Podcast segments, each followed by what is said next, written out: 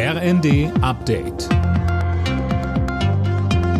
Stündlich neu. Auf den Punkt informiert.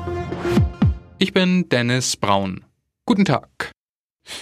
Bundeskanzler Scholz hat sich heute mit Vertretern von Wirtschaftsverbänden und Gewerkschaften getroffen, um über die steigenden Preise in vielen Bereichen zu sprechen.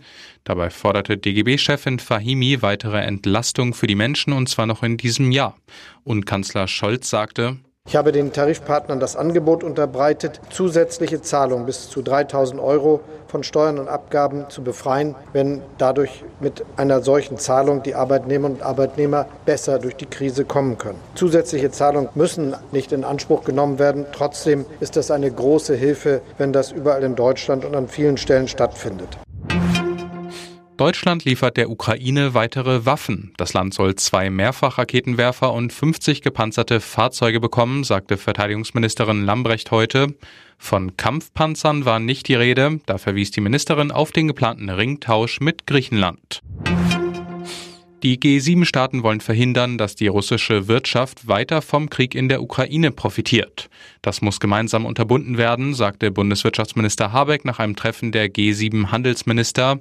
Außerdem kündigte Habeck ein robusteres Auftreten gegenüber China im internationalen Handel an. Wir werden auch gegenüber China über Europa eine robustere Handelspolitik aufstellen und die Zwangsmaßnahmen, die China in der Wirtschaftspolitik zum Schutz ihrer Wirtschaft ergreift, dann entsprechend europäisch beantworten. Und die Verabredung, welche Maßnahmen dann wie ergriffen werden, das koordinierte Vorgehen ist Teil der Verabredung, die wir gerade getroffen haben.